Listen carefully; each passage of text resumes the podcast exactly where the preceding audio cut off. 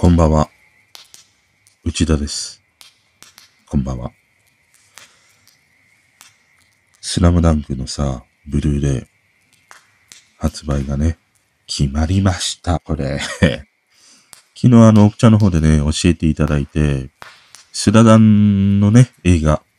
あれのブルーレイがね、予約が開始されたということで、まあ早速、いや、これは予約せんとと思って、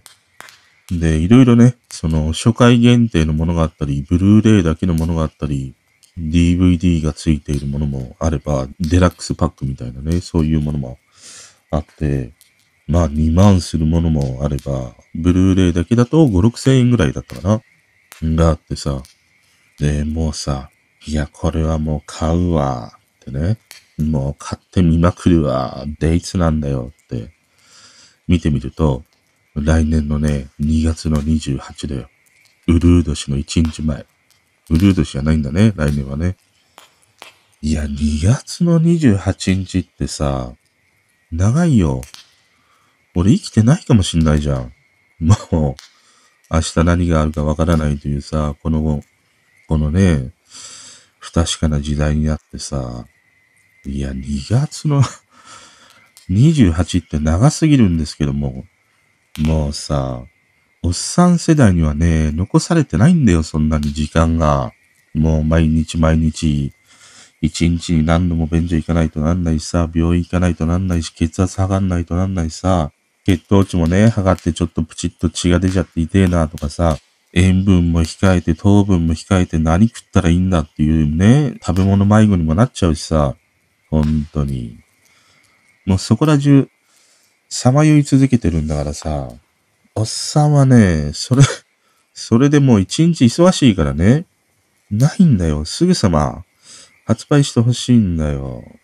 アップルのように発表会やったら、最低でも一週間以内にね、発売とかさ、してくれよ。今の予約で2月ってあと、何ヶ月？うん、11、12、1、2。4ヶ月だよ。4ヶ月も先なんだもん。いや、長すぎるわ、と思って。ただまあ、すごいね。俺は映画館で見てないからさ、めちゃくちゃ見まくるわ。本当に。もう即予約する。今、俺が昨日調べた限りではまだ東映のアニメ、東映アニメーションだったかな？東映のサイトでしか予約ができないようで、どうしようかなと思って。アマゾンとか、H、HMV だっけ ?HIV? HMV とか、まあ、タワレコとかね、ヨドバシでもいいんだけど、そういうところで、予約が始まったらね、って思ってるか、まあ、もしくは、トップガンのマーベリックの時みたいにダウンロード販売があればね、俺はもうなんかダウンロード販売がいいなと思って、うん。ただダウンロード販売はさ、まあいつでもね、ネットにつながっていれば、どの環境でもね、スマホでも見れるし、あの、PC のモニターでも見れるし、リビングのテレビでね、見れるというものもあるからさ、いいんだけど、でも将来 Amazon がね、倒産してしまったら、まあパーになるっていうね、その資産的な価値がね、ああいうデジタルコンテンツにはね、危うさがあるからね。ああいうブルーレイであるとか、フィジカルで持っていた方が心配はないというね、ものがあるんだけど。まあ、買うわ。見るわ。こすりまくるわ。本当に。楽しみです。ということで、こんばんは。今日ね、いろいろ、まあネットのね、ニュースを見ている中で、東洋経済を見ていて、その中の記事の一つに、その日本人が知るべき大人が消えている危機の実態というね、記事があったの。で、これに答えている人が、内田樹っていうのかな？思想家神戸女学院大学名誉教授というね、ことで、この人がね、あの、まあ、答えているというものがあったんだけど、いや、この記事がね、すげえなんか、俺の日頃思っていることすべて、全部、言語化してくれた。あのね、まあ、この記事、まあ、リンク貼っとくからね、興味ある方は、あの、見るといいと言うと、あれだから、えー、この記事を読みました。で、今こうして話してますというね。まあそういうような俺には刺さったね、記事だったりしたんだよね。で、この中でね、いくつか日頃から思っている、いや、そういうことなんだよってね、ことがこう書かれていて、その大人っていうのはどういう人のことを大人って言うのかっていうね、ものがあって、うーん、まあ自分の中にもその大人って何なのかなとか、子供って何なのかなっていうのが、時々こう考えることがあって、で、俺はその結果、自分自身は子供であるっていうふうにね、うん、ある種の諦めなのかな。諦めでもあり、ピーターパンシンドロームかのように懐かしい言葉ね。ピーターパンのように、生涯子供でいたいっていうね、そういう思いもあって自分は子供だなって思っている節もあるんだけど、でもこの記事の中でね、あのー、話しているのが、大人っていうのは、周りの子供たちの知性的、感情的な成熟を支援できる人。それを大人っていうふうにね、話しているんだよね。で、これどういうことかっていうと、その、本人がね、いくらこう年齢を重ねていたとしても、社会的地位があったとしても、物知りでね、あったとしても、その人がいるせいで、周りの人たちの成熟が阻害されてしまう。ならば、それは大人としての役割を果たしていないから、その人の定義では子供だということをね、話しているの。いや、まさに、それ、だなって思って、こう、社会、まあ、社会っていうとちょっとね、主語が大きくなってしまうんだけど、まあ、ネットもね、一つのやっぱりこう小さなね、社会というものがあるから、そういうものに溢れている、うーん、一見大人風な人たちって、まさにこういうことがあるなと思って、その人がいることで、子供だけならずもね、その、俺みたいにあんまりものを知らない人の、うーん、ある種の、こう、知識の成長みたいなものとか、そういうものをね、止めてしまう。例えば、嫌がらせしてしまうとかさ、そういうコメントをね、目にしてしまうとかっていう時って、俺にとってはさ、そのものへの興味を削いでしまう。そういうものがあるんだよね。俺はなんかこの記事がいい、この内容がいいと思って、入り込んでいくんだけど、でもそういう言葉によって、いや、なんか、純粋に楽しめていたものがね、ちょっと楽しめなくなってしまうっていうことが、こういう様々にね、ネットに溢れているものを見てると感じるんだよね。で、これは、同様に子供とかにもそうなんだけども、こういう成熟を阻害していくっていう。俺も、こういうふうにいろんなね、日々情報に触れて、自分なりにはなんかね、こう、自分のためになっているというさ、実感とか体感みたいなものもあるからさ、それがそういういろんな周りの雑音によって阻害されてしまう。で、そういうものを発信している人たちは、つまりは俺の邪魔をしているっていうね、ことでもあるんだよね。だから、そういう人たちは、この人の言うところの大人ではなく子供だっていうね、ものなんだよね。で、これはね、すげえ腑に落ちた。成熟や成長を阻害するというね、ことだよね。で、あとね、これがもう本当に、もうビターっとね、本当に俺が、もう日頃から、こう 本当に思っているっていうね、ことが書かれていて、その、複雑な現実を単純化しても現実は複雑なままっていうね、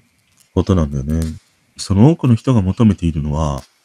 効率という名のね、その思考を停止させる、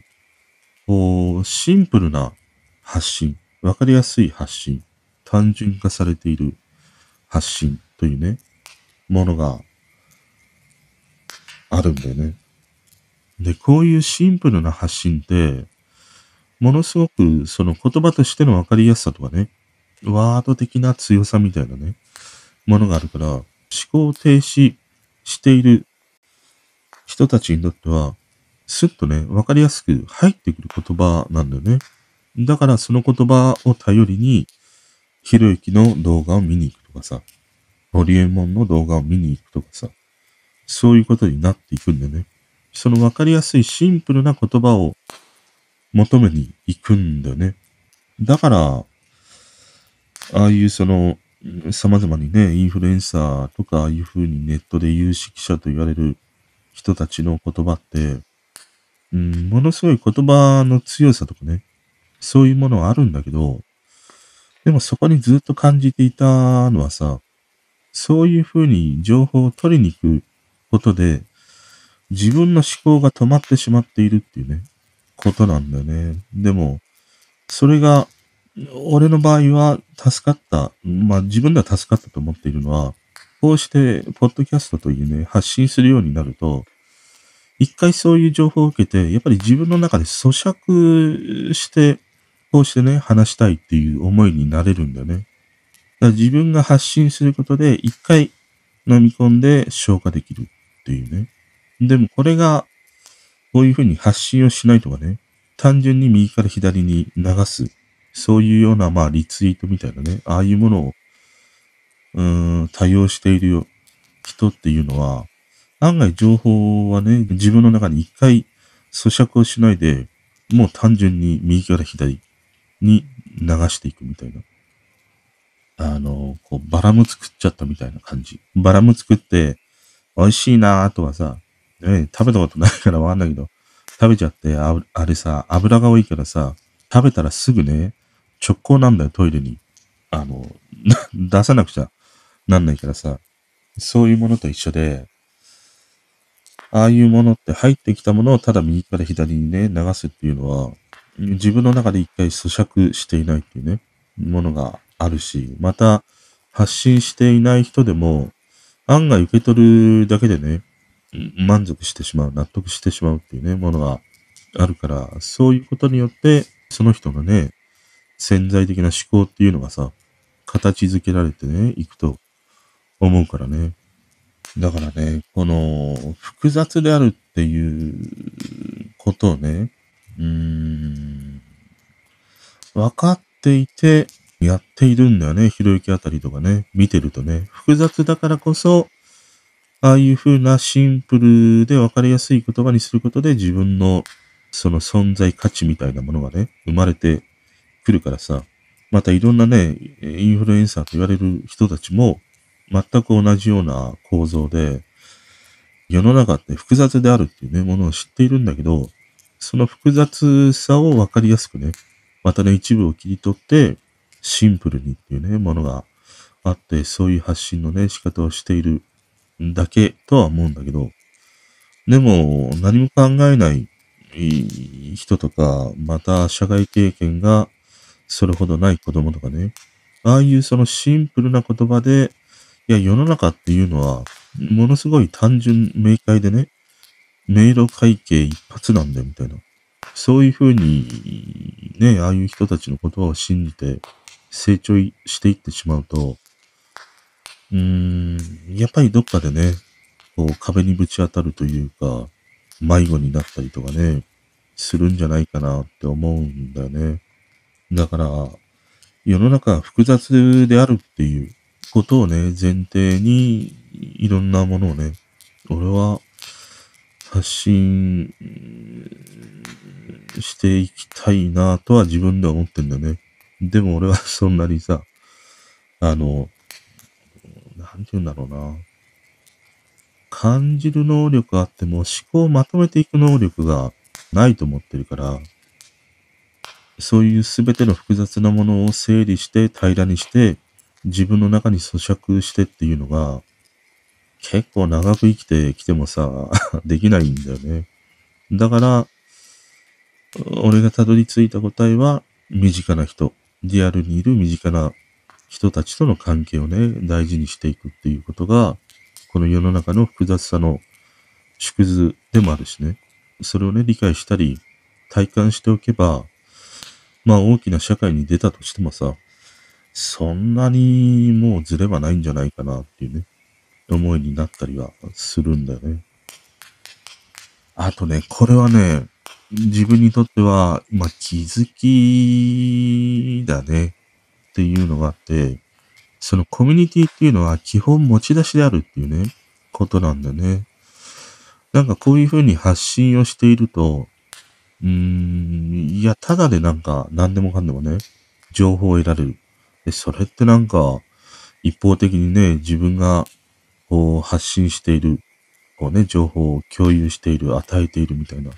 ものがあって、でもそれに対してのフィードバックが返ってこないと、いや、なんかそれってずるいよな、みたいなね、ことを、思う、感じるっていうことは、うーん、すごいあるかって言ったら、俺自身を、あんまりそれを感じたことはないんだけど、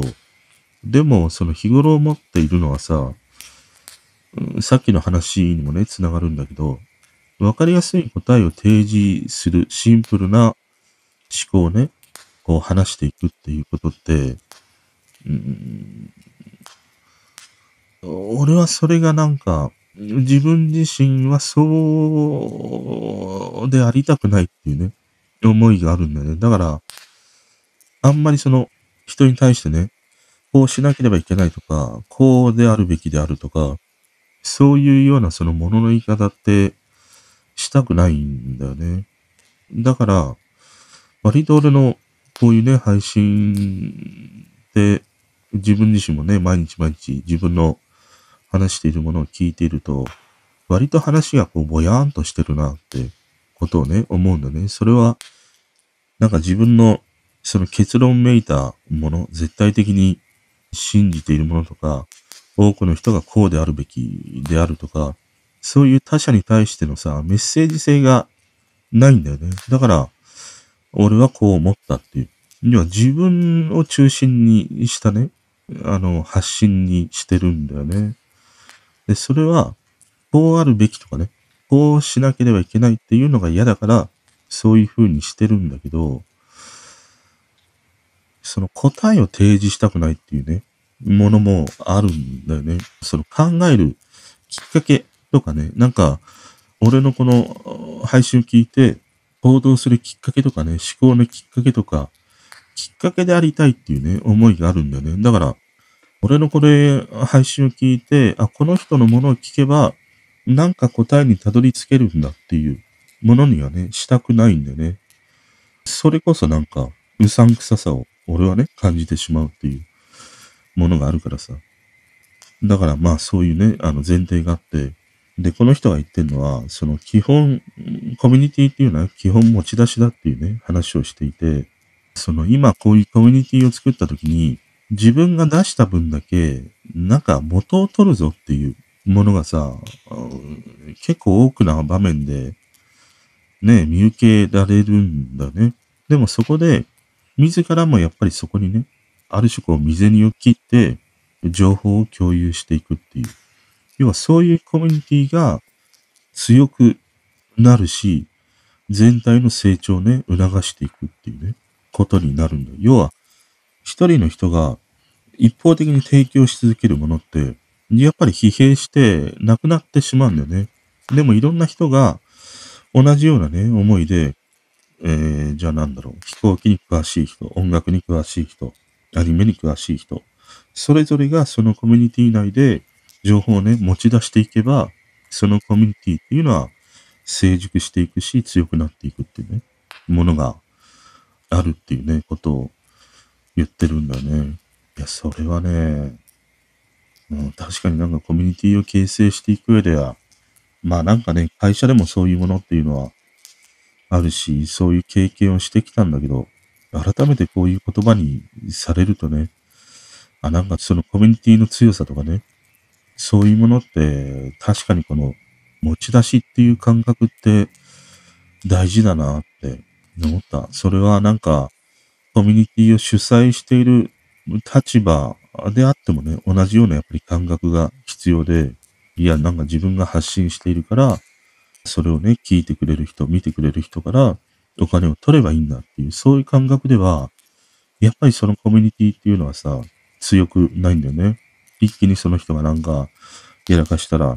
パーッと離れていくっていうね、ことになるからさ。それをなんか、改めて思ったね。で、このコミュニティの考え方って、あの人も全く同じこと言ってるんだよ。宮台真司。あの人もね、同じようなことを話してたりしたね。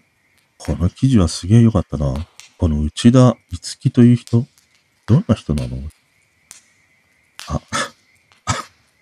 すいません。内田達とお読みするんですね。内田達さん、73歳。フランス現代思想だ。へえ。舞踏家、へえ、合気道、合気道7段。翻訳家、思想家、エッセイスト、元学生、運動家、神戸女学院大学名誉教授。フランス思想なんだ。なるほど。面白いね。今回ね、その記事にあった本があるんだけど、この本はちょっと読んでみたいな。町場の成熟論っていうね、本。それをベースにした記事のようなので、ちょっとこの本はね、読んでみる。うん、読んでみたいなと思った。どうかな？自 自信が自信がないんだよな、本は。本当に。もうね、本って、あ、この本も読みたい、あの本も読みたいって言うんだけど、嫌になっちゃうの、途中で。だから大概ね、100ページぐらいまで読んで、読まなくなっちゃうっていうね、ことが多い。もう本当にね、本は苦手。読書が嫌い。だからね、 Audibleがね、ああいうのがいいんだろうね。でも、 Audibleもさ、その読み手の人によって、こう、入ってくる、入ってこないっていうのがあるからね。この街場の成熟論も Audibleであるんだけど、うん、でもなんか文字で読んでみたいな。うん、この内田達さんね。すいません。お名前をね、間違えておりました。多分、多分というかまあ、こういう、なんだろうね、フランス文学の世界であるとか、うん、そういう世界ではね、知らない人はいないっていうことではあるんだけど、なんかこういうことでもあるな、とも思うんだよね。要はその様々なね、いろんなコミュニティがあって、そのコミュニティの中ではさ、めちゃくちゃ有名人で知らない人はいない。いや、知らないってお前、アホすぎないみたいな。童貞すぎないみたいな。そういうことがあるんだけど、でもほんのちょっとこうコミュニティがずれるとね、そのコミュニティですげえ有名人であったとしてもさ、いや、全く知らない。いや、この人、誰な？みたいな。そういうことっていうのはね、この先って数多くね、増えていくということもあって、だから昭和のああいう大スターみたいな人っていうのはなかなか今後はね、生まれてこないっていうのは、こういうその小さなコミュニティが乱立するから、もうね、なかなか現れないっていうことでもあってね、その時にさ、そういうその小さなコミュニティとかね、その隣のコミュニティのさ、有名人の人を知らない。でもその人を知って、あ、こういう人がいるんだっていうふうに言ってね、まあなんか発信をしていった時にさ、そのね、コミュニティの人はさ、いや、優しくさ、受け入れて、本当に、もう初心者に優しくして、もう初見こそね、大事にしないとどんな世界でも。その初見の人がさ、もうすごい推しの大ファンになるかもしれないわけじゃん。というか、そもそもさ、そのコミュニティにね、昔からいる人もさ、最初は初見だったわけじゃん。同じ経験をしてきたにもかかわらずさ、もうずっとね、そこに居続けると、初見の人をさ、こうなんか見下すような感じで、いや、そんなことも知らないんすか？それを勉強してから来てくださいっていうね。この感じはね、小さいよ。それこそこの、内田達さんがね、言っているコミュニティを壊すしさ、大人じゃないよ。成熟してないよ、全然。だからさ、俺もね、この内田達さん、フォローね、します。ツイッターもフォローするし、本もね、読んじゃう。うん。まあ、どんな方なのかね、